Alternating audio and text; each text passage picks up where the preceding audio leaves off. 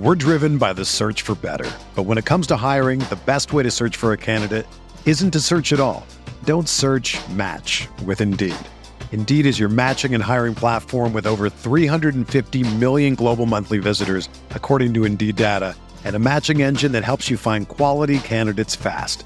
Ditch the busy work. Use Indeed for scheduling, screening, and messaging so you can connect with candidates faster. Leveraging over 140 million qualifications and preferences every day, Indeed's matching engine is constantly learning from your preferences, so the more you use Indeed, the better it gets. Join more than 3.5 million businesses worldwide that use Indeed to hire great talent fast. And listeners of this show will get a $75 sponsored job credit to get your jobs more visibility at Indeed.com slash BlueWire. Just go to Indeed.com slash BlueWire right now and support our show by saying that you heard about Indeed on this podcast. That's Indeed.com slash BlueWire. Terms and conditions apply. Need to hire? You need Indeed. This podcast episode is brought to you by Coors Light. These days, everything is go, go, go. It's nonstop hustle all the time.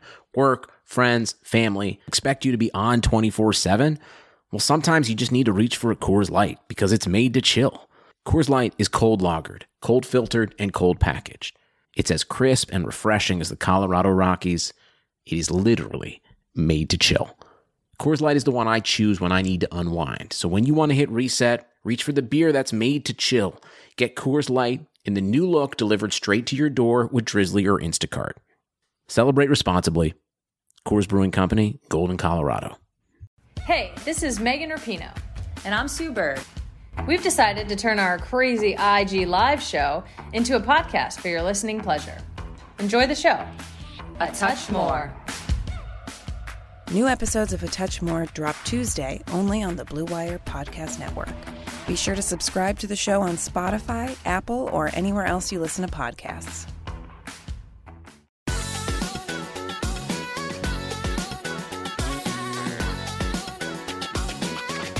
Hello, everyone, and welcome to Little Legends Podcast number 40. You may notice I did not hold out the hello very long. It is for a reason because we are on a tight, tight schedule here because we have an amazing guest today. We have none other than the director of esports for Riot Games, Riot Magus. Welcome to the show. Happy to be here. Thank you for having me.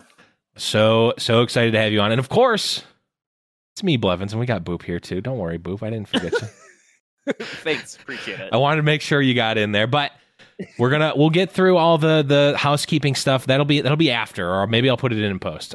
You know I won't, but maybe I will. Uh, but we want to start off uh, this amazing interview we've got here, like we always do, and talk a little bit about your origin, Magus. You know what what's you know what's your origin in gaming? Where did your name come from? All that good stuff. Sure. I'll just take it away. So so Magus comes from Chrono Trigger. Um, I was a big fan of RPGs kind of growing up. That was my first sort of genre introduction to gaming. Uh, like my aunt visited from Taiwan and mm-hmm. bought me and my brother a like Super Nintendo and Final Fantasy IV or Final Fantasy II for for Americans that are uncultured. um, but I am uh, uncultured swine, that's for sure. yeah, yeah, and and so J- JRPGs in particular were was first love. And uh, I always thought Magus was just like a super cool character, you know, like mm. villain turned good guy that was like pretty new for for for its time. Mm-hmm. And uh, and I generally always play like mages or wizards, whether it's in like D and D or League or anything. That's like that's my jam. And mm-hmm. so uh, I was just pleasantly surprised that I got it in in League because I, I I like signed up for my account in beta, mm-hmm. and I was mm-hmm. like, oh my gosh, I got Magus. And then when when I joined Riot, they're like, "Oh, you can put Riot in front of your name." I'm like, "I just want people to know that I got Magus. I'm, I'm, cool." You know? Yeah, I got. I've That's got. Like, a, I've got a more exclusive name already. Okay, you don't need. Yeah, to... exactly. that's like Chris being available or something like that. Um, well, that's that's really cool. So you you had a love of JRPGs. Uh, is that what your like first kind of gaming memories are all about? And then would you say that's kind of like what influenced you the most in the in, in the gaming space to eventually want to work in the gaming space as well? Yeah, I think that like my first memories again, I, I was like dreaming about when I got stuck in Final Fantasy. I'd like dream about like so possible solutions to to the, the, problems, and I was like second grade, and so that was to me it was normal. Um, yeah, and and I, would say that like the ones that like influenced me the most ended up being like the online like MMO style games. Like my first my first love were these like online text based muds um, in AOL. I don't know, like I mm. man, this is dating me. But like this used to be the way to play online games. You like dial into AOL yeah. and they have these like you're, you're, like typing. That's how I became like really good at typing. Um, so like games like Dragon Realms, Gemstone, those like eventually got me into like EverQuest and WoW, and that mm. kind of like was the arc for me that actually ended up getting me into gaming. Um, I actually ended up working at a place called Curse as my first gaming job um, because I was like a raid leader of a guild in WoW, and um, a guy who some of you may know, Jack Etienne, who from Cloud 9 mm-hmm. He he was at he people. was at Curse as a sales guy. He was in my guild. He was like our off tank, and I was the raid leader. So he he was like, hey, you know, like he he knew I was looking to get out of finance and consulting and stuff, and so he's like, hey, come come work Curse. And so that would be the the arc, right? It all started from online text based yeah. Months. That's where it all started. Is this is this guild like the hey we're gonna be giants in esports someday guild? Was that what it was? It was it the called shot? Um, we didn't. It, it, was it was it was definitely not a called shot. It was fortuitous, and there are a lot of people in there who who ended up being in the space somehow. Like you know, I, I was I was working with like a, a company that like works on production and and some like some animation. He was like one of our you know resto druids and so it was just like randomly like hey i remember you way way back when you're that raid leader that used to yell at us and uh and i was like oh great yeah oh man, I, I just think that that's such a great way to build real life skills that are obviously transferable. So like, yeah. I, I, guess what we learned from here is that if you play WoW, you might be able to become the director of esports at Riot Games uh, one day if you yell at the right. you gotta yell at the, the lesson that you have to make sure you target your yelling at the correct people and being able to yeah, understand. Exactly. that's, that's great go ahead, Bud. Oh yeah, so uh, you, you, talk about JRPGs, MMOs, that as being sort of an influence in in regards to the gaming sphere, what, the gaming sphere, not spear. Although the gaming sphere also kind of works in that uh, in that uh, sense as well. But in terms of like influences and in, uh, in regards to people, is there anyone that jumps out uh, as a as a big influence in the gaming realm for you? Um, I think Day Nine early on. Mm. Like I was, um, I think sort of one of my first forays into like like esports actually mm-hmm. was, was StarCraft, right? StarCraft two, yep. um, and and uh, and listening to like watching the Day Nine Daily, yes. and hearing yep. some of his like inspirational stories mm-hmm. and just mm-hmm. like his perspective on things, and that just, like that just got me more into this concept of competitive gaming. Um, you know, before that, I was of course like RPG, MMO, like PVE, blue server. You know, kind of didn't didn't venture in the realm of like player versus player, yeah. but um, but like day nine through StarCraft um, really got me into uh, this concept of like esports as well as at Curse, and that eventually led me, of course, to to Riot, and uh, mm-hmm. super fortunate to to to be able to. At, that point, I think when I joined Riot, something like two thousand five hundred games of league played, so that was like a dream job just to even get to to be a part of Riot. Yeah, that that is definitely definitely awesome.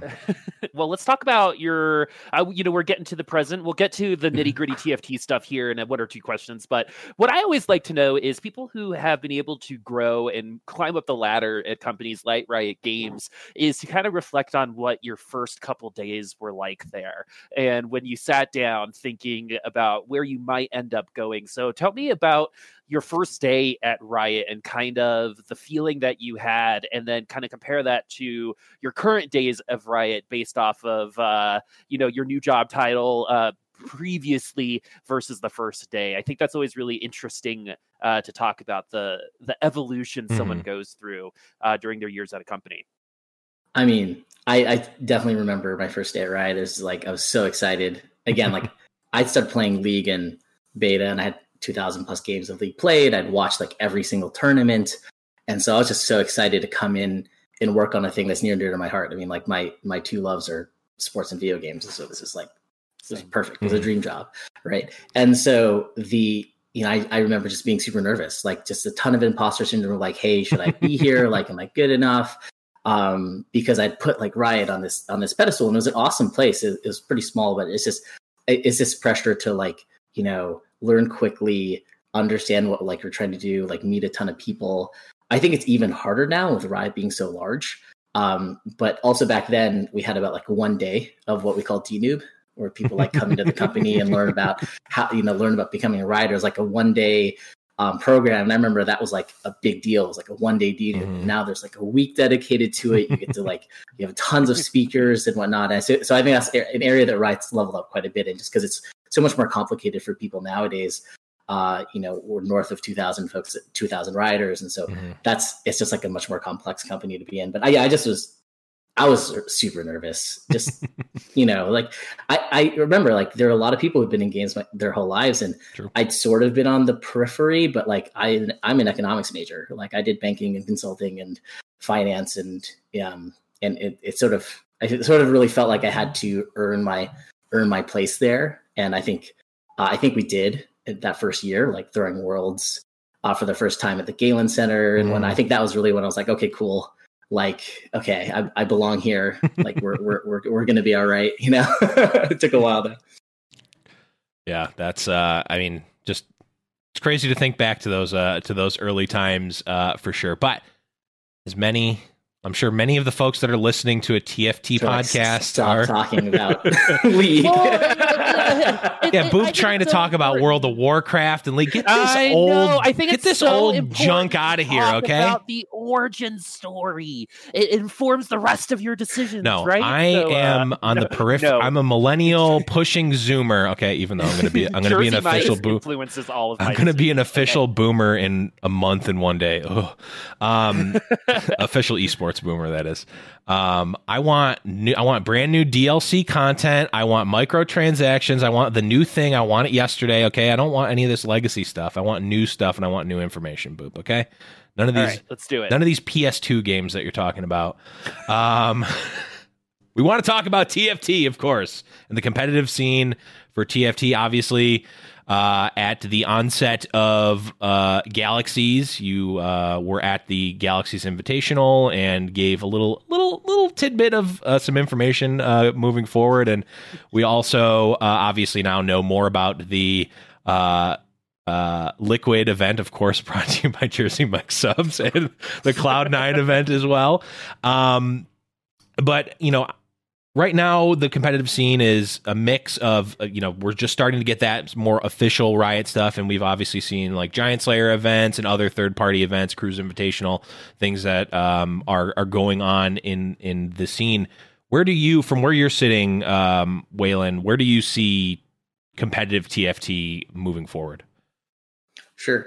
I, I think that this this is our first foray of just like let's just establish a foundation of what does competitive TFT look like? Like the, mm-hmm. the galaxies for us is okay.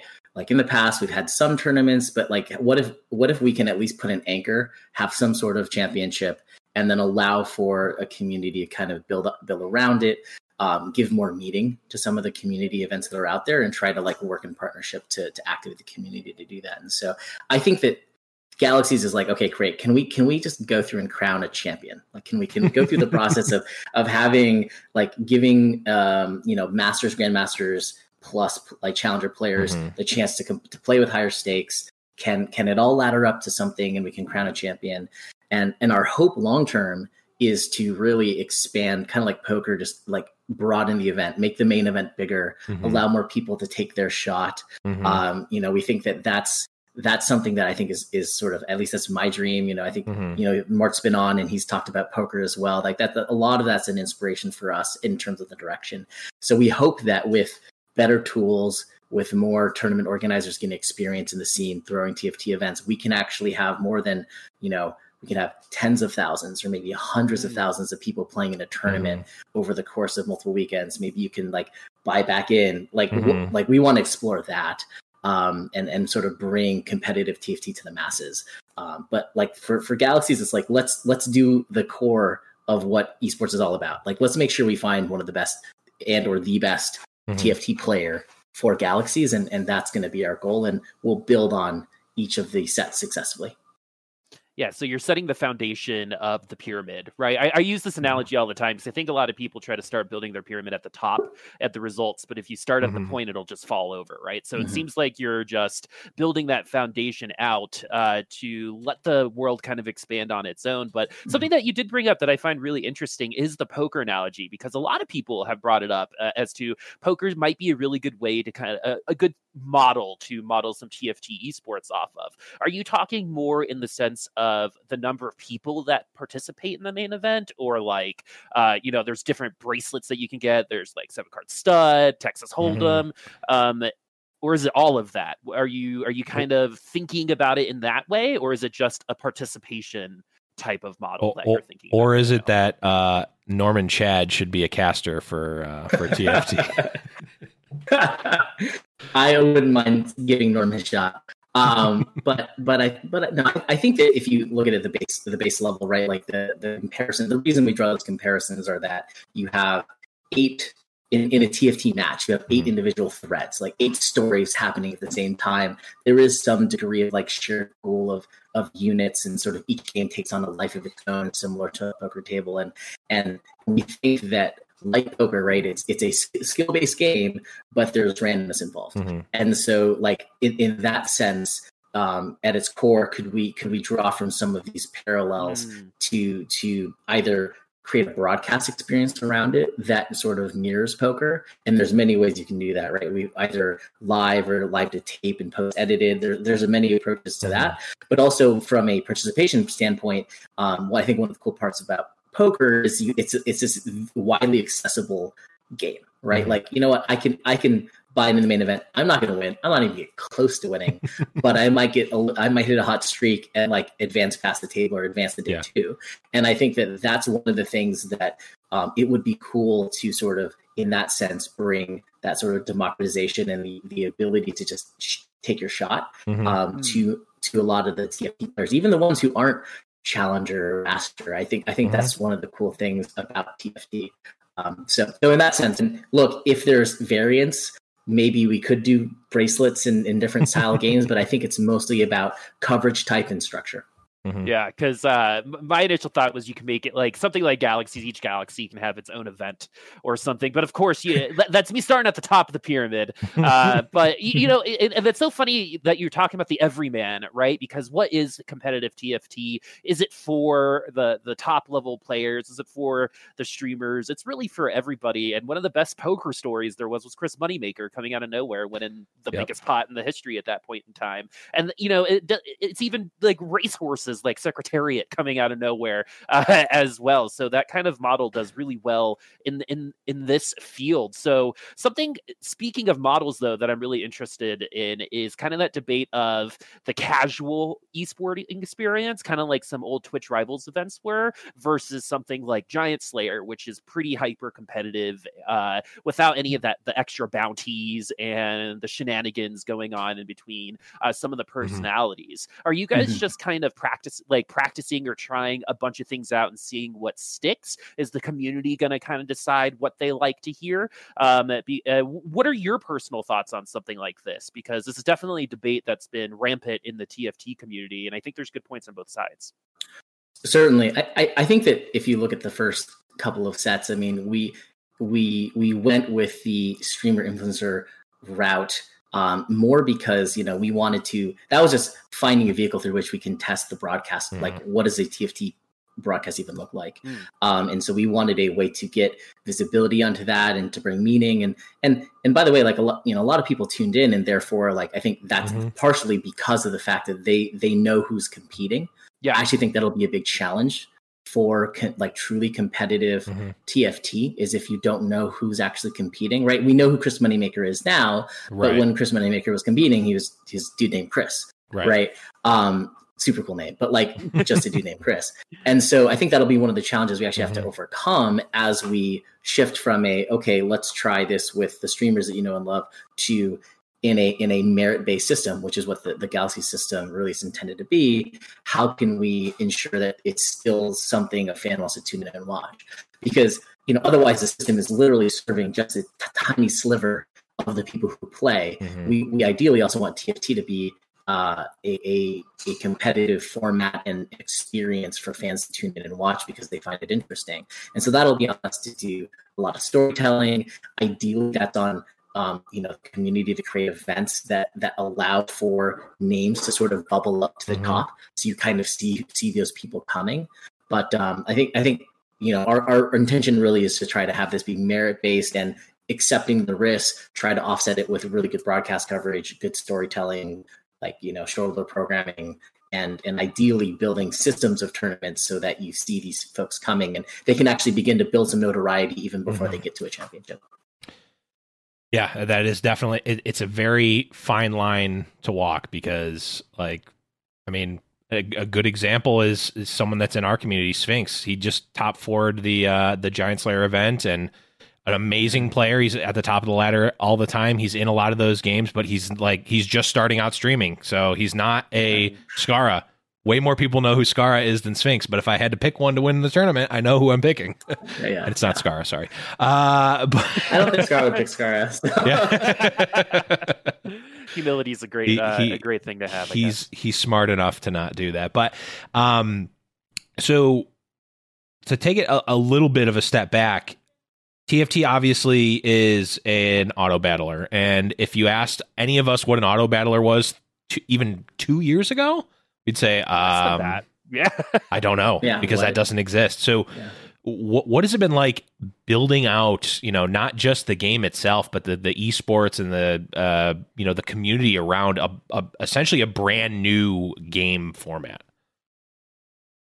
It's been challenging, invigorating, humbling, all of these things, right? I mean, we we as I, as I kind of mentioned, like we when we're building League, we had the chance to see what MOBA coverage was like, mm-hmm. what what community was doing before even coming to Riot and starting our own thing. And this is sort of like everyone's solving a puzzle collectively. Um, and it's been cool to see, you know, like, and we also don't, we know that we don't have the tools necessary to, to do the job, right? And and so everyone has to be creative. I think if you look at the Liquid Galaxy event, which by the way, super cool name. Um, mm-hmm. but like they had they had sort of they use like sort of I, I believe they use like Discord bots in some ways mm-hmm. to like mm-hmm. try to auto like run a tournament because running things at scale is hard. Um, but overall, it's it's one of these things where you you want to kind of throw out what you know um, mm-hmm. and you you try to look at what are some of the adjacent like other like experiences. So with TFT, we're like, well, it kind of feels a little bit like poker, kind of feels a little bit like you know Magic or Hearthstone or like mm-hmm. a card game. Um, kind of feels in some ways like uh, a BR because you're sort mm-hmm. of whittling you know whittling people down into sort of like you know they're separate threads trying to go. So then okay, knowing these sort of like things, what could be a mix of them? Where do we explore? And you have to be okay trying and failing with certain things. Like I believe when we we like interwove TFT into the All Star game or the All Star event with League of mm-hmm. Legends, mm-hmm. that was met with very mixed feedback, right? And mm-hmm. so we learned a lot there. We have to be like, okay, cool, that didn't work. Let's try something else. Mm-hmm. So uh, I think from a product like management mad scientist perspective, we love it.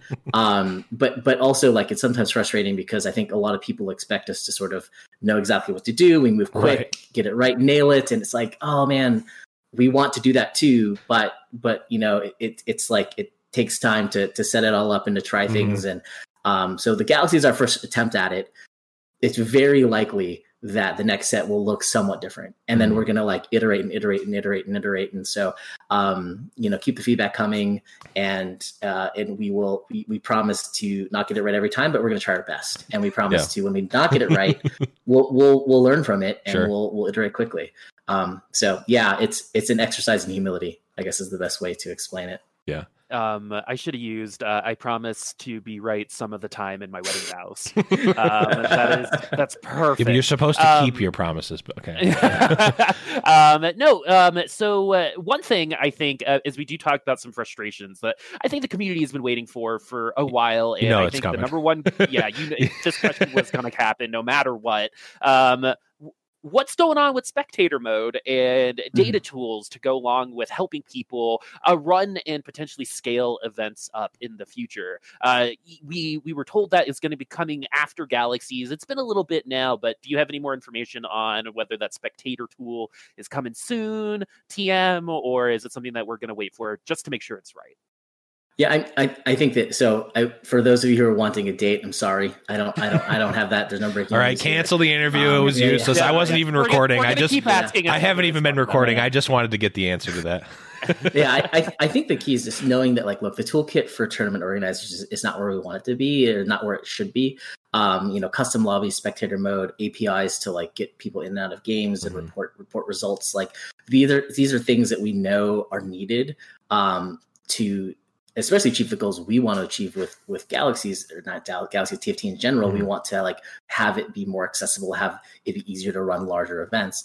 Um, what's been cool though is that like one of my main points of contact uh, is Dax, and he's he's uh, the you know the product product person on uh, TFT, and he's he's leading that team. And uh, he and I've been working just really closely, and he knows he knows that how important it is. He lets me know that it's on the roadmap. Um, you know, we have a rough idea of like, hey, when can it be delivered? Mhm. Uh, I don't want to speak for Dax because I think he'd kill me. Uh, but but the fact the fact of the matter is, like, I think it's important to know that like we know the team who's developing this, who's who's who's signing up for the work, Mhm. understands that this is important, and there is a commitment to try to build towards to build towards that and to get it done. Um, when when is always a a challenge, right? Because I think that you guys speculated that like getting mobile out was a huge priority for us. Um, I think it's been a, a, a really good thing for the game. Uh, I myself play on an iPad uh, when I when I attempt to exercise here in home quarantine, and, and like I'm biking on my like bike and trying to like you know like re-roll quickly. Um, but uh, but but we look we we know ultimately that the the ecosystem will be capped. Uh, and there's only so much creativity without some of those baseline tools, and Mhm. so Mm. um, we we are trying to prioritize them as best as possible. And I'm in an evangelist. I just if you if if Dax gets me on Slack, he knows that I'm going to be like, oh, by the way, how's the uh, how's Tool coming, buddy? You know, and so so he's sick of me. Good. It's like uh, your report card. When's your report card uh, Yeah. coming in, uh, uh, buddy? Okay, so we are unfortunately right at the end of time, but it wouldn't be a Little Legends podcast interview without asking the most important question. Magus, what is the best tasting Little Legend? Well, as you can see from this board here, actually, for those of you listening at home, uh, you, you can't see, but I have uh, I have a whiteboard here. I've been trying to try to think. You know, like, do you go with the the type of little legend? You know, you go like, oh, like, do you do the the Fuwa because it's pork? You know, for Yeah, those yeah, of you, yeah, if- yeah. if you go squid because like that's an underrated uh, underrated type of thing. Very true. Look, I, I'm I'm gonna have to go with a fastball. I'm I'm a pretty simple guy. I think the extra spicy Featherknight, which is basically just Ooh. KFC, Yes. KFC with some with some like seasoning on it Mhm. would be num- would be number one, and I'd say like a close second would be fire cat firecracker Fuwa with the uh Mhm. with like the the extra delicious spicy pork. That would be my thing. Um, but there's so many good options. I think that was actually that my conclusion is that you know it's it's hard to be wrong within the sphere of like you've Yeah. got fruits, sugars, Mhm. You've got like spice. They've done a good job of giving some stuff. I want. I want like a mort alternative, like a like a Mortdog, little legend alt, like, like spicy thing. Yeah, yeah, yeah, yeah. You know, like look, in some Um, cultures is acceptable. So um, yeah. so yeah. in all cultures it's acceptable to love mort um, but the, the, the, the funniest thing for listeners at home um, is on the board it says seasoning question mark and that is that is cracking me up for some reason Well, I um, mean, for seasoning, it's all about you know. For food, it's all about the seasoning, right? And- True. and so so that's that's kind of where I I Yeah. landed. That's true. it's my um it's my dream t-shirt to have a last supper drawing with mort in the middle and like various tft people around him and all the characters but all the food is little This is- Yes. Make Uh, that merch. I mean, I'll be one of your first customers. all right sounds good that's motivation i needed we, we might just have to get that done. But that is unfortunately the end of our time here. But fortunately, we had a really great conversation here. Magus, thank you so much for coming on the show. The the floor is yours. Sell out, shout out, whatever you'd like. Uh, you've got uh, you've got the floor. I just want to say thank you guys for for having me on here, and to everyone who's who's listening. I'm it, it's just uh, it's cool to be part of this uh, community, uh, and uh, and I just want to also thank everyone who's just like you know wants to play TFT, watch TFT. Uh, I I myself am an avid player. I I enjoy it. I hope that um hope that people hit me up on on Twitter for feedback. Uh, I think that you know it- it's not going to be again it's not going to be perfect it's not going to be smooth but we are we are sort of solving this this this TFT puzzle together. And so the more feedback that you all can give us, uh, we're always listening, and we uh, we promise to try to understand and, and react and, and, do the best we can and, and, try harder the second time. So uh, yeah, just want to say thanks and uh, couldn't be more excited about where TFT is going. It's uh it, it's something that's like really it's, it's just a great time to be to be at Riot having so many games mm-hmm. and uh, TFT mm-hmm. is just like it's near and dear to my heart. Yeah, well, can't, I can't put it any better than that. Again, thank you so much, uh, Magus, for coming on the show. Uh, for those listening in Twitch chat, we'll be right back just in a little bit. Thanks, guys. There's no shortage of action going on at our exclusive partner, Bet Online. NASCAR is back, and Bet Online has hundreds of other games, events, esports, and sports to get in on. You can still bet on simulated NFL, NBA, and UFC events 24 7 or you can participate in a $10,000 Madden Bracket Challenge, a March Madness style NFL simulation tournament, or you can enter for free. And coming up next Sunday, BetOnline has ex Chicago Bulls Horace Grant, Bill Cartwright, and Craig Hodges joining them to discuss the Michael Jordan documentary on what they're calling After the Dance. Visit betonline.ag and use the promo code BLUEWIRE to receive your new welcome bonus and check out all the action. BetOnline, your online wagering solution. Guys, looking to last longer and go a few extra rounds? Get to BlueChew.com. BlueChew.com has the first ever chewable that brings your performance in the bedroom to another level. They've got the same active ingredients that are in Viagra and Cialis, so you know they work. And since they're chewable, they work faster. You can take them anytime, day or night, even on a full stomach. Plus, you don't need to go to the doctor's office or spend time waiting in the pharmacy line. Blue Chew's online physician is free of cost, and once approved, your order ships straight to your door in a discreet package. Here's a great deal for you guys. Visit bluechew.com and get your first order free when you use promo code BLUEWIRE. Just pay $5 shipping. Again, B L U E chew.com. Promo code Blue Wire. Welcome back, everyone. Hope you guys enjoyed the break. Um, man, Boop, that was just a just an awesome interview. Whalen is a, a really cool guy, and uh, I wish we had more time, but uh, I think I think when the, when the time comes, he'll he'll come back on when there's when there's some excite new exciting stuff to talk about, we'll get him we'll get him on. Maybe for a full hour, maybe just another well, half hour. Um, he he okay, you know, no leaks. These are our private conversations, but he did say he'd like to come back on again. So we'll, I mean, uh, we'll I, I, I was trying to just allude to that, but no leaks. No, no leaks. leaks, but here's a leak. it's like not um, to be an um, asshole, but immediately. Uh, so I'm such a professional. hey, it's our show. We can do whatever we want. Um, Toys our show. Yeah, let's do it. Yeah, yeah. Um, so yeah, see? yeah, see, yeah. Do I have the? Oh, yeah. Yeah, see, yeah. We're here in the Radio Theater Lab. Okay, I'm not doing that. Um, he brought up horse racing. I was going to go into a whole thing about that, but I had to hold back my bits. Um, yeah, so why don't we take some time to kind of like uh, actually talk about TFT? no, and uh, and talk about what he said, um, because there is actually something that he brought up that I really really want to talk on because I see this as an issue in a variety of gaming spaces. Mm-hmm. Is the fact that people don't think the devs know right? Yeah. That we want a spectator mode, mm-hmm. or they don't know that certain metas suck, right? Um, or that they don't know because you you just heard Whalen say it, right? He is an avid player, right? And yeah. he's constantly poking about the spectator mode, but releasing a rushed spectator mode is not in my opinion, as good as releasing a finished product, right? right. And in the world of gaming, finished product, unfortunately, is a loose term. Um, yeah. But I think for sure. Riot, like we hashtag really, beta. right? Um, they they don't want to release something that is going to fall apart and require even more right. work. Um, and going to have bad press, bad PR. People are going to yeah, complain about it. People exactly. are going to bitch and, moan about it. Yeah. Won't have tournaments. But I think the thing that I really wanted to react to mostly about everything is the fact that you know I hear a lot of people being like, "Oh, the devs are dumb. They don't know what they're doing." And well, I think sometimes it can be frustrating uh, with what you want not being there. Um, we have to acknowledge the fact that Riot Games is Riot Games.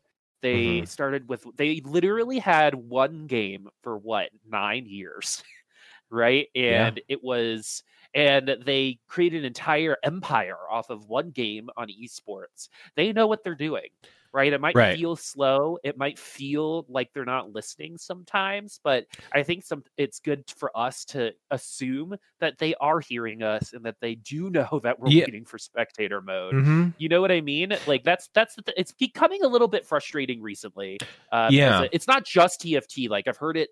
Oh, it's all over the place. Three different, like three or four different games at this point. So I I I see both. I I I I understand at least the mentality of both sides. So I think a lot of people have either lingering feelings or a sour taste or whatever from league in the past.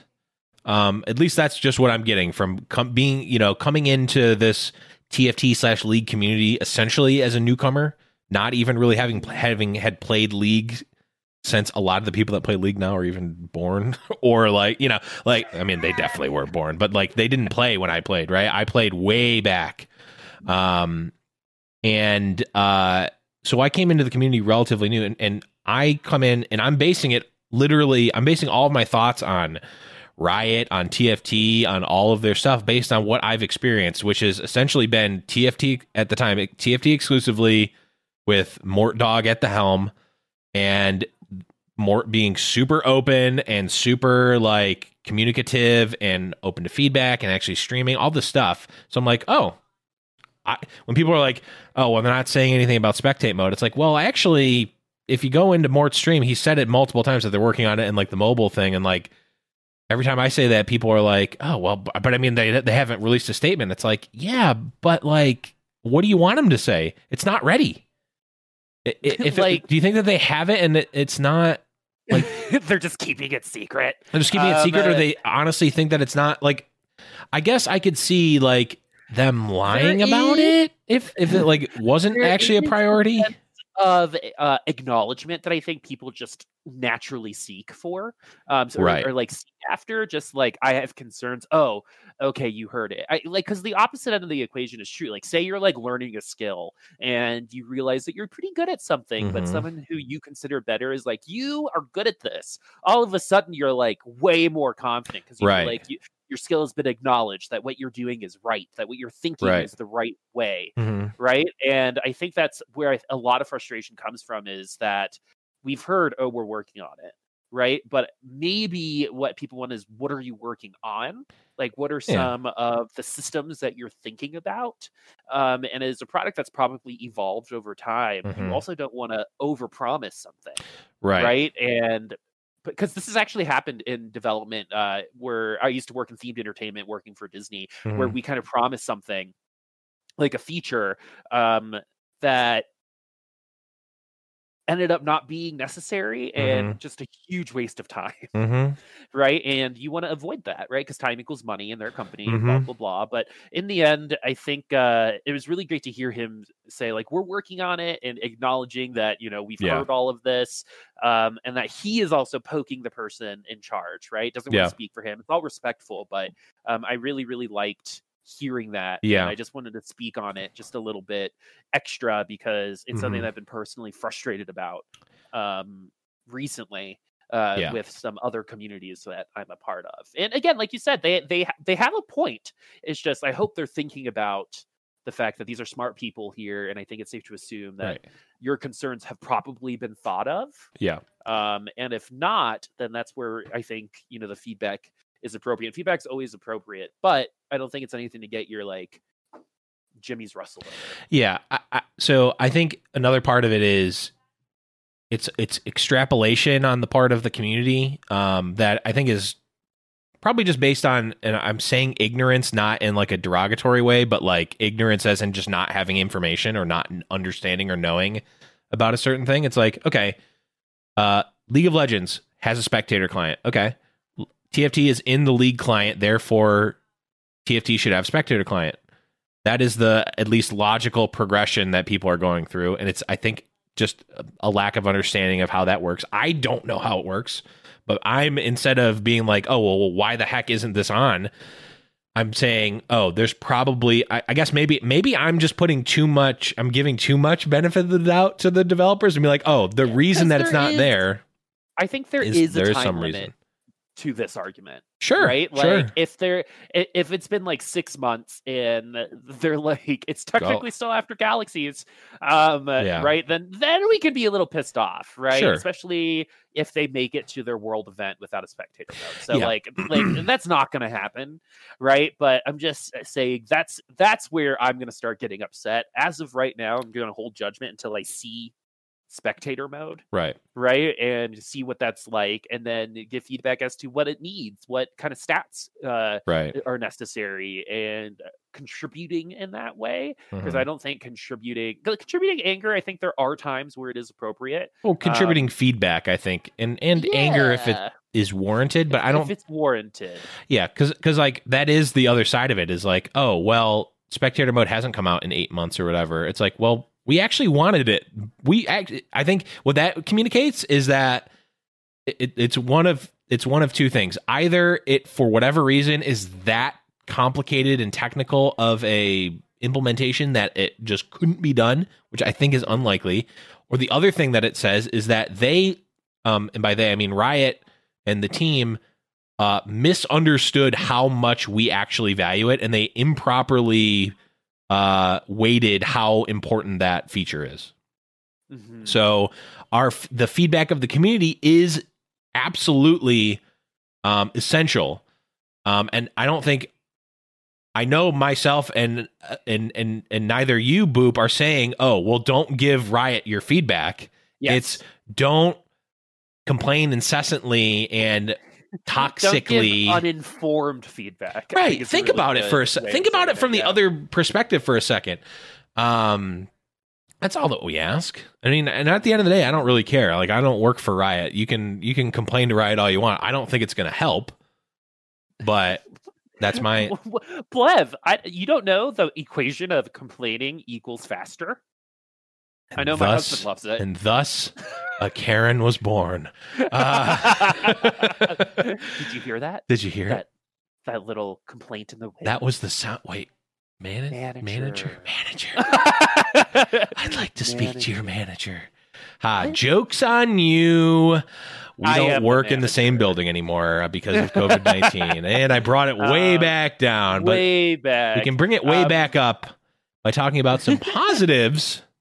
Yeah. Uh, and I think one, just to kind of put a pin in it, he was super cool. Um, excited to have him on the show again whenever uh, we're all ready to get together um, for another podcast date. Mhm. Um, but everything, man, I just love it when people can speak like the way he speaks, if that makes sense, like with passion and with intent Yes. and with care, right? Like, I mean, who thought. else wa- whiteboarded the answer to what's the the tastiest little legend? I mean, question mark that That is- me apart on the inside. I was literally laughing. that blows it out of the water because it's like Yeah. the little legend uh i guess t- the little legend type is only one part of the equation do you want pork chicken water cat the second layer is the seasoning it is. We've not. He unleashed a whole new meta. wow uh, the, a of- brand new meta of eating little legends i just hope Yeah. I, I i just want a i just want a nod in one either in in one of just something i mean i feel like the the tutti fruity squink and the donut squink is that's that's got to be a nod to eating little legends right it's got to be It's Bemmy, got- I'll give you which I'll give you which uh I'll give you one guess as to which one of the little legends is water and I'll give you a hint it's the base one called River Sprite. I actually use it like ironically sometimes, like, oh, I've never played the game, and it's like, oh, well, everyone else has this. Never mind. You got to use it's the like, why, galaxy why do you why, why do you like why do people come up with those narratives in their attack heads? right? I'm Like, sorry, Bemmy. I'm sorry. I didn't mean to attack. I mean, I kind of did, but I didn't mean it to be as effective as a, of an attack. it's critical hit. Critical Um, failure on my part. Uh, but yeah, like uh, I loved it. Um, Mhm. but something else I love, like you said, is our boy Sphinx. Yes. I believe is my favorite. Sphinxy boy. Yes, Sphinx is your favorite. Did you did you make the? Oh no, not yet. I don't know actually how. Okay, let me. I I'll can do, do it, it. right after the pod. Okay. Um, can you make it? What color? Right. you know it's pink. okay, Well, Sphinx is Boop's favorite. Yep. Uh, and the reason and- why yes, is because he finished the highest uh, of the podcast participants uh, at the Cruise Invitational Dose. Um, Gangly, I think, was pretty was pretty strong in that tournament. Uh, he had one of uh, uh, he had a fine performance on Space Jam, but unfortunately, second Mhm. is still not my favorite. Um as sphinx is also my favorite because this is so cool and we're gonna we're gonna be like little papa papa bears to sphinx real Yes. quick um because he was one of the first participants in game night one of the first people True. in the discord true. and it's like so cool to see this player who uh, I think our community and uh, I, I know we have thought has been one of the best TFT players. Mhm. Period. Yeah. Like full stop. And unfortunately, just didn't have that streamer following. I think to get initially noticed, but, But he's now getting that there. he he's getting there. He, He hit uh, 50 subs today. yeah, that's good stuff, a right? And one good cool thing about TFT, I remember being like, well, what are we going to do with these people who might leave in Legends of Runeterra? Are we going to have TFT personalities? And I think Sphinx is actually becoming one of those um kind of like native TFT Mhm. personalities. Yeah. And the other thing about the community is um in terms of rating, in terms of like sharing links, the TFT community loves helping other TFT Yeah. streamers. And Mhm. I'm really, really happy to see uh, a lot of people in the community, just not not just Sphinx, but even on some other games now, Yeah. right? That maybe joined our community as TFT and then it, are making some content for other Mhm. games like Valorant or Legends of Runeterra, Mhm. right? Like it's just so cool to see these people grow in their careers, and I'm really excited to see uh, what Sphinx is going to be able to do in the new Giant Slayer series. it's Yes. going to be amazing. Sphinx did uh, qualify for GSS two, uh, which is really awesome, and it was really cool. Giant Slayer did, you know, let the the GSS one was invitational based, which I think was cool. was was a great way to do it. This uh, upcoming season, it, it was um, it was qualifier based, so a bunch of players got to play, and uh, in EU and NA, the top uh, the top eight from both qualified. So we had on the EU side, we had Sunny Lu, uh, Carver, Kravar, Kravar, Dark Hydra, Higa, Gunmay, uh, Disick, Lev D, and uh, Unid. And on the NA side, we had uh, Aegon, NA, Sphinx coming in at number three, Nature's BF, Crowan, Cutting Is Hard, Kiyoon, and Thien, or Tien, uh, rounding out the last Yeah, eight. Sphinx beating the legs of Grand Vice, K3 Soju, Jinxed. Yeah. Um, it's your boy Beastie and uh, Becca, yeah, and I mean- Becca. so and, and, finishing ahead of Nature's and Crowan and Kiyoon. Yeah. Um, like these are all TFT names, and Sphinx Yep. plays against these guys and gals all the time. and Yep. I'm so excited to see him finally get the recognition he deserves, getting casted by the likes of of Doa and who and Frodan um, is who did it last season. Yeah. Maybe X Scoundrel moving forward because he's doing some of that stuff too. Um, I'm so excited for all of these people. Same thing with uh, guys like Nature's, uh, Yeah. who are like the lobby two, not uh, just like the Fight Night Rising people Yeah, yeah. right that are getting their chance and i hope they they take it i will never forget nature's getting two gangplanks at i think was it round six or round four or something like that it was it, uh, it was something crazy like that he he got candyland super early guy has some luck Na- Uh, Nature's has been around for a while too. He's another like TFT yeah person. He, he I I remember I he he was one of the ones. He might not have been the first, but he was definitely one of the ones that had one of the more popular uh Kassadin guides on Reddit, where he was literally like he was one of the ones that went like, okay, on round three one, do this. On round three two, do this. Between three three and three seven, you're doing that like like literally step by step how to win with Kassadin. oh that was his That was his guide. guide, That's yep. right Yep. That's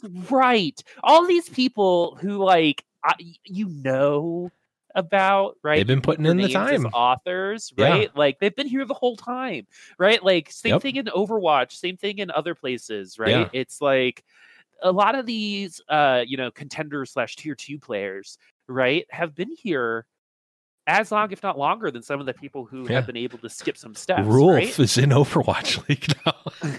Finally. Um uh, he started playing Overwatch in 1986. but um, they've been here the whole time, and it's so great to see their hard work.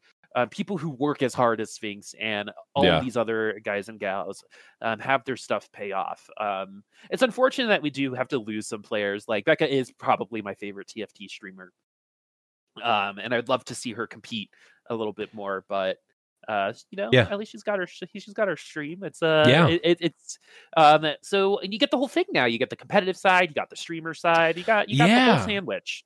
I, you know, and I think another thing that was touched upon in the interview that is not really thought about from the community standpoint because it's like that next level and as a fan you don't care. You just want the best thing and I don't care how it's done. Don't show me how the sausage is made. Just make me my sandwich please. Um the the balance between streamers and pro players because those two are there is definitely overlap for sure um, you know, Soju is is one of the bigger TFT streamers, but not the biggest. Um, uh, there there is some overlap, but not always. Like just because you are a top player does not mean you're a top streamer. And also, like you, the, it's not like it says in TFT. Uh, it's like, oh, in order to be world champion, you have to um, you have to be a streamer like you need to have a Twitch following to be a world champion. It's like, nope, that specifically isn't there. And especially when you're talking about when you start bringing up the World Series of Poker and those other sorts of events, even like Magic the Gathering Grand Prix and whatnot, it's like you don't, none of that matters. Like you just need, like those events, if you're good and you win, you win. It doesn't matter how big your stream was, it doesn't matter how big your following is. And maybe this propels you into something, but like it doesn't have to. one of the coolest things about the one time DreamHack came to Denver um, was uh, the Hearthstone tournament that they ran was an open tournament, and my Mhm. buddy Bo, um, who if members is still in the chat, uh, is one of my casting friends Mhm. uh, in Hearthstone. Not just casting friends, best friend in real life, uh, as well. Uh, went like six or seven and zero to start the day off, and he had never been in a major tournament that way Yeah. like how someone who Just uh, a just a a regular. Joe Schmo, right? Go in. It doesn't matter what rank Mhm. you are, right? Because I remember making semis as a rank 19 Hearthstone player. Yeah. Um, it's so funny because like I I became rank five like a month later, but my greatest success was at rank 19. I Wonder what that tells me. Um, but but yeah, like that's the coolest thing. And for him to say like thousands of people can compete, one of the best things about Open Division and Overwatch way earlier on was like hearing, wow, 1,100 teams signed up. Yep. Right. And while it's a brutal, brutal kind of tournament, an Open Oh Division yeah. tournament. Oh god. Right. Those- I Um, mean, we just- wouldn't have gotten our first Twitch Rivals winner without an open tournament. Right. We wouldn't have gotten our True. first uh, female Hearthstone uh, winner at BlizzCon without an open tournament. Right. People who might have not ever gotten that kind of chance are now able to be put on the same Yeah. playing field. And I think it also really goes to show how good some of like the greatest game uh, players there are, Mhm. whether it be an MTG or Hearthstone and now TFT, where guys like Purple, guys like um, Mhm. You know Orange and Hearthstone that are consistently Amnesiac before he kind of fell apart, um, uh, consistently make it to the end of these tournaments, even in these open style tournaments. Like it goes to show that it's a pretty balanced method, and there's no greater story than someone coming out of nowhere and taking the victory. And of course, yeah, well, okay, well, maybe sanctity of the game, blah blah blah.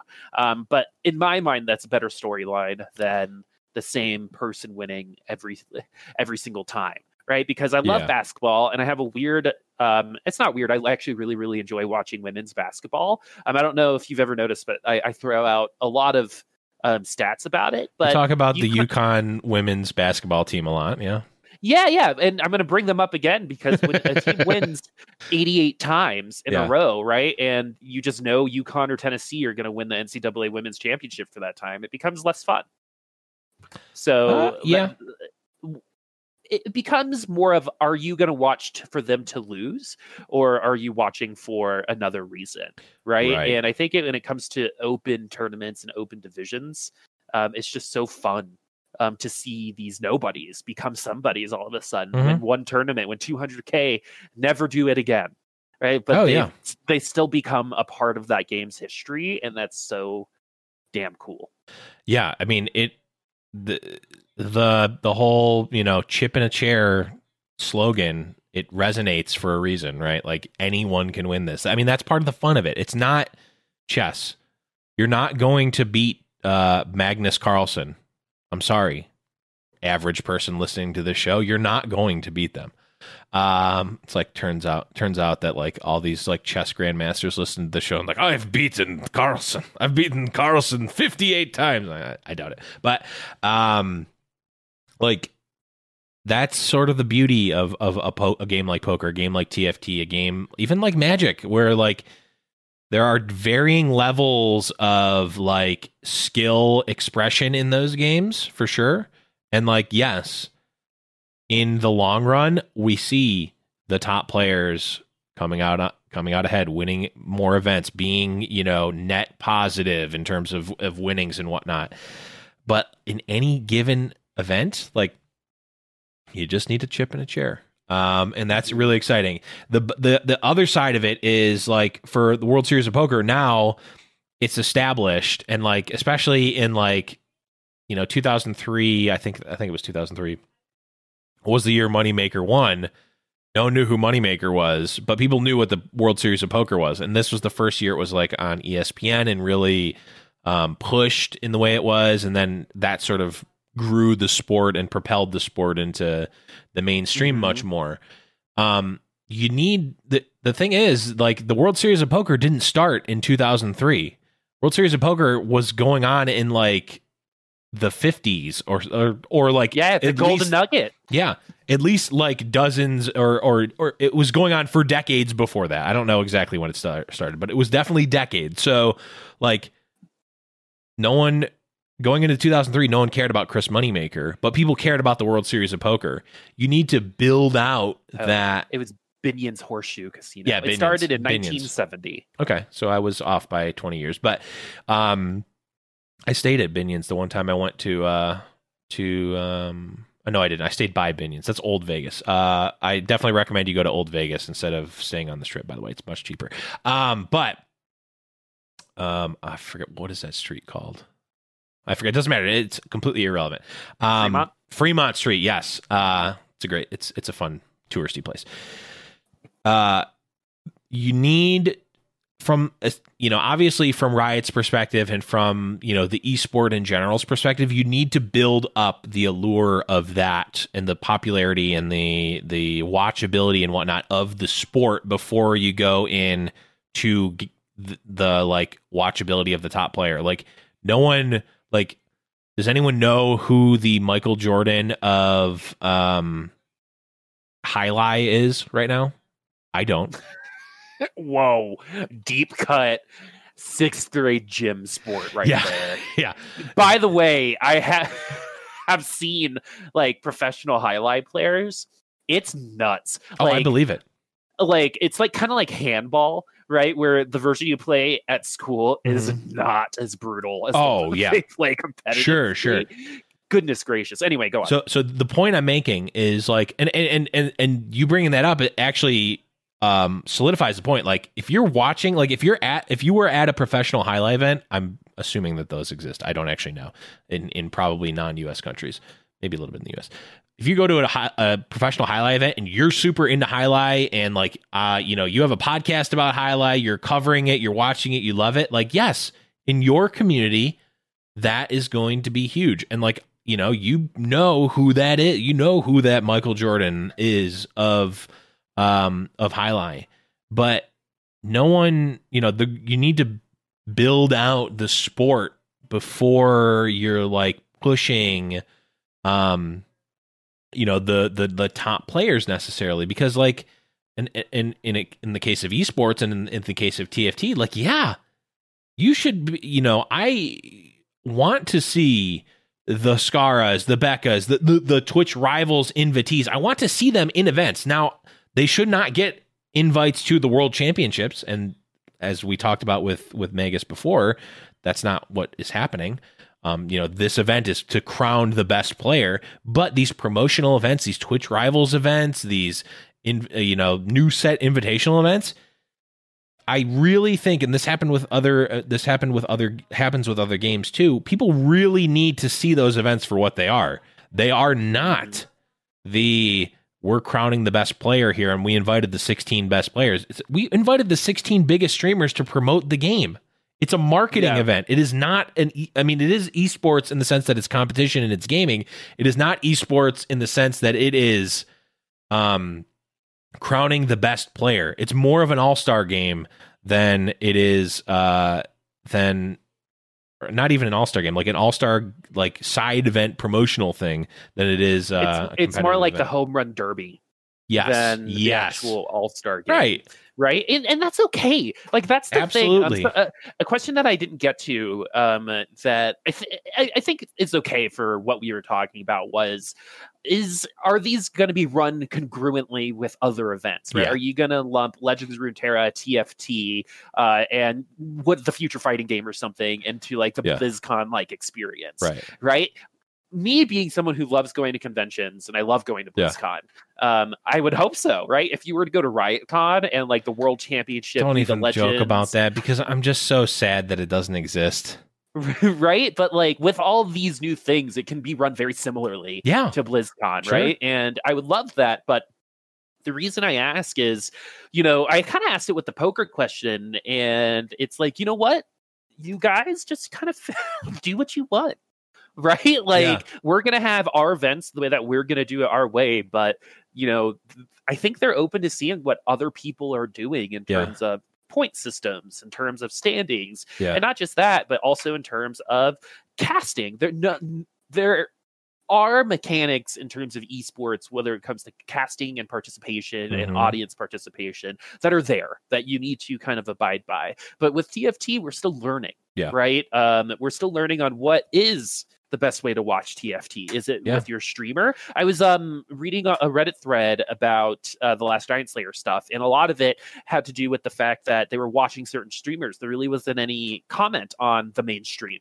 Right, it was just on individual people. So that you know that got me to thinking uh, about what this means for the competitive environment. Right, we don't know. Right, Right. do people even want to listen to the casters? I would hope so. I would love to be a caster. Well, there were, for what it's worth, there were a lot of people in the main cast because that's where I was hanging out. It was like Yeah, yeah, yeah, seven, eight but- hundred people at least.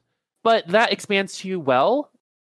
Does a tricast work? Right. Right. What, Right. Like, does um, something where you mix like six uh, invitational or like four invites with you know streamers and well-known people Mhm. versus four ladder players, right? Like, there's there's really cool things that you can mix and match when Yeah. it comes to how this looks, but no one has yet decided exactly what this is. And while I think some TOs would love some guidance on how to best run and scale up these events, um, I think you can take some liberties with how you Oh, yeah. specifically run Mhm. your event on what that looks like based off of what you said, Blev. It's you know, it's okay to just run the home run derby, or it's okay to Yeah. do the dodgeball tournament, right, for your family and friends. Yes. Um, not every single tournament has to be high stakes and casted super straight. Right. Blah, blah, blah, right. Like, Yeah. Yeah. Well, I, I think that it not only does it not have to be, it is to the detriment of uh, the esport in general if you uh, over index for it too early. Timing is everything and, and things like this.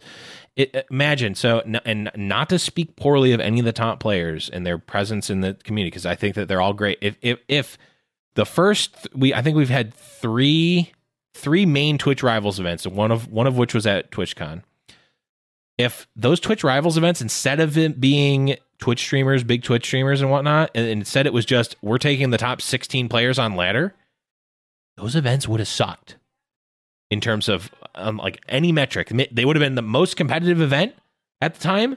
But like thinking about it, set one with like where no one knows anyone, no one knows anything. Um, you know, some players are probably massively better than others because they just like people like that would have been no one would have watched that event Not a single Well- person would watch that event. you know, as someone who's been in marketing too, one of my biggest fears is like, say I was unavailable for like a press release or something, Mhm. and I had to send in like the intern, and Right. I'm like, I don't know if he can interview, right? Like, imagine Right. a group of 16 people. Where you're like Right. trying to get this game out, right? And you're trying to market this to, to the best of your ability. You get these interviews, and they're like, I like it. We played good Right. right which which has its place in esports because i find those all of those kinds of interviews fascinating and amazing Now, a lot of that Um, is on how the interviewer can can handle it. But yeah yeah but i'm going to feel safer in terms of a marketing um advantage in terms Right. of a um just like getting eyes on this type of thing right it's kind of the Right. same thing as like my my very shiny pitch deck i would do on a lot of my like business dev Mm-hmm. presentations right like look at all these wonderful things and blah blah Right. blah right and we can try all this and you know we'll work through it as we go on right. but um you know i think that's what a lot of these function and just because it's done one way doesn't mean it's going to be done that way Yeah. again um, and that was another really big thing that Whalen talked about was we uh, lumped it in with the all-star game which i actually thought was a good idea but apparently there were um, a lot Well, of people who didn't Surprise! then, League like, people he- hate everything. um, um, including themselves a lot of the time. Because I know that's true for me. Uh, but um, no, like to kind of go back to it, it's like he said, well, we're going to try something different. Right. And to be flexible like that um, with a new genre where they're pretty much going to determine what an auto battler esport Right. looks like Mhm. um yeah uh valve could right maybe auto chess could but it's gonna be riot right riot is setting the stage here and they Yeah. need to do it right because they know the second that they start something right just like you know paladins to overwatch just like you know a lot of these other things uh, coming out right after these popular things they're going to have to maintain that Right. position after everyone else joins them Right. and they want to set themselves up and set that foundation. Mhm. That was music to my ears. It's a lot of people speaking. A lot of people forget about building that foundation. They're just so worried about what the top of that pyramid is going to look like. Mhm.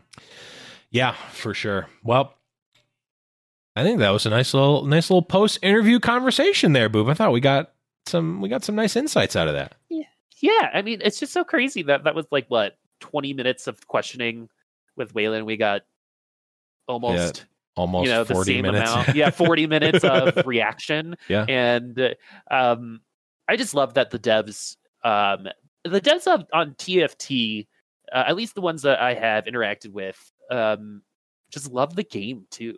Right? It's so hard to kind of like eat where you what you don't want to shit where you eat. Is that what it is? right. Yeah. um, where it's like, say you work at the Olive Garden, and before you worked at the Olive Garden, you loved the Olive Garden, right? And then after like a month at the Olive Garden, you hate the Olive Garden, now, Right. Yep. Right? Like, it, it, it- I think in gaming it can be really similar. I think some of the burnout that we've seen in Overwatch has been um, very similar, Yep. right?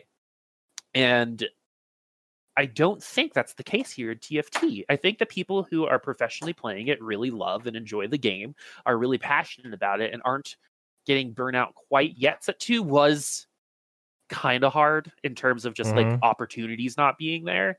Um, but now that we're here at Galaxies, I don't really see a lot of the same. I could be wrong. But even Yeah. like the discussions on the subreddit are super interesting to me Mhm. right like one of um one of the questions is is it is a diverse meta automatically equal a fun meta and i was like wait a second you know I, I have an opinion on that but i've never thought about it and um Yeah. just th- th- those are the types of things being asked on the subreddit not Mhm. like the devs are dumb Yeah. um, we got to get you know more people out there blah blah blah Well, some people You some people are certainly like that, but not yeah, not, not the overwhelming I think there's less less of them, and Yeah. you know, Whalen being like, "Oh, I play during my exercise," right? Uh, it, it- these guys play the game. They Yeah. know what's frustrating about it. They know what the Yep. people want, Mhm.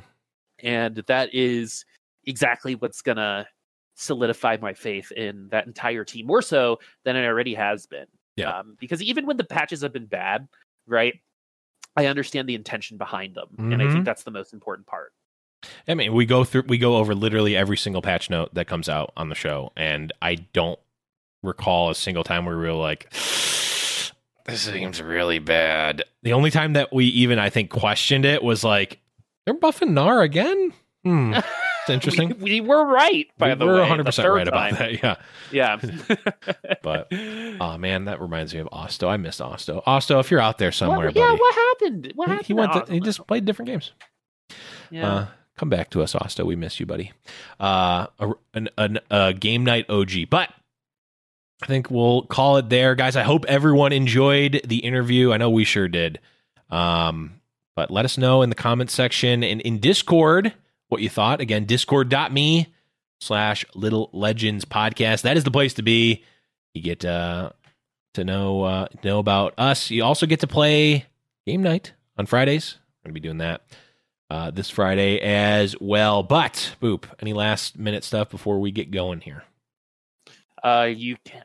I am going to be announcing some news. Ooh, Um, come June, ooh, but it's something that I'm going to be very excited about. ooh. Um, we just got to finish all the all the right stuff, and uh, so Cross look the out for that and dot the announcement. Yeah, uh, or I say like I started saying heart the eyes. No, I literally got slapped by one of my friends the other Eh, uh, when I I were in the same time friends. zone, Yeah, cross your T's, heart your eyes. Oh Nope. man, don't you hate it? I sure Um, do. uh, yeah, um, and so I'm really excited about that. So you're going to be, um, and it's it is TFT related, so that that's really really really exciting. Um, and then there's a second actually announcement that's also TFT related that we we get to do Ooh, um, uh, soon once we get the okay. Ooh, Uh, I but wonder yeah, you're gonna be seeing you're gonna be seeing a lot more boop uh, and a lot more blev and maybe a lot more both of us together. Um, Ooh, Ooh. You can also find me at Boopsource Rex on Twitter. yeah. Um, but you can only follow me if you unfollow Podcast Dude first. Go for it. I don't. I don't care about my Twitter. Um, but if if you care about my Twitter, follow me at, at the underscore Blevins. But you should just you should just go to the Discord. That's where all of our stuff is. Discord.me slash Little Legends Podcast. It's the place to be. But thank you everyone for watching. Again, huge shout outs to Riot and to Whalen for coming on the show and talking to us for a little bit. Really do appreciate it. But that's gonna be it for Boop. I am Blevins, and we'll be back next week to talk about some more TFT. See ya.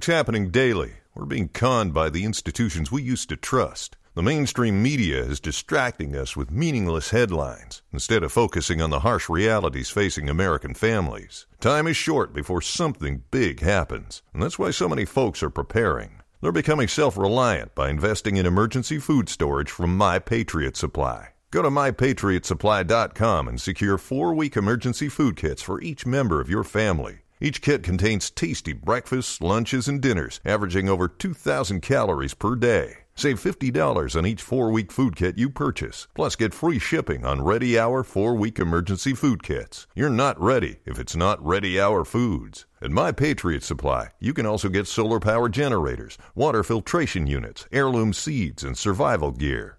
Order by 3 p.m. and your unmarked boxes ship the same day. Shop mypatriotsupply.com today. mypatriotsupply.com.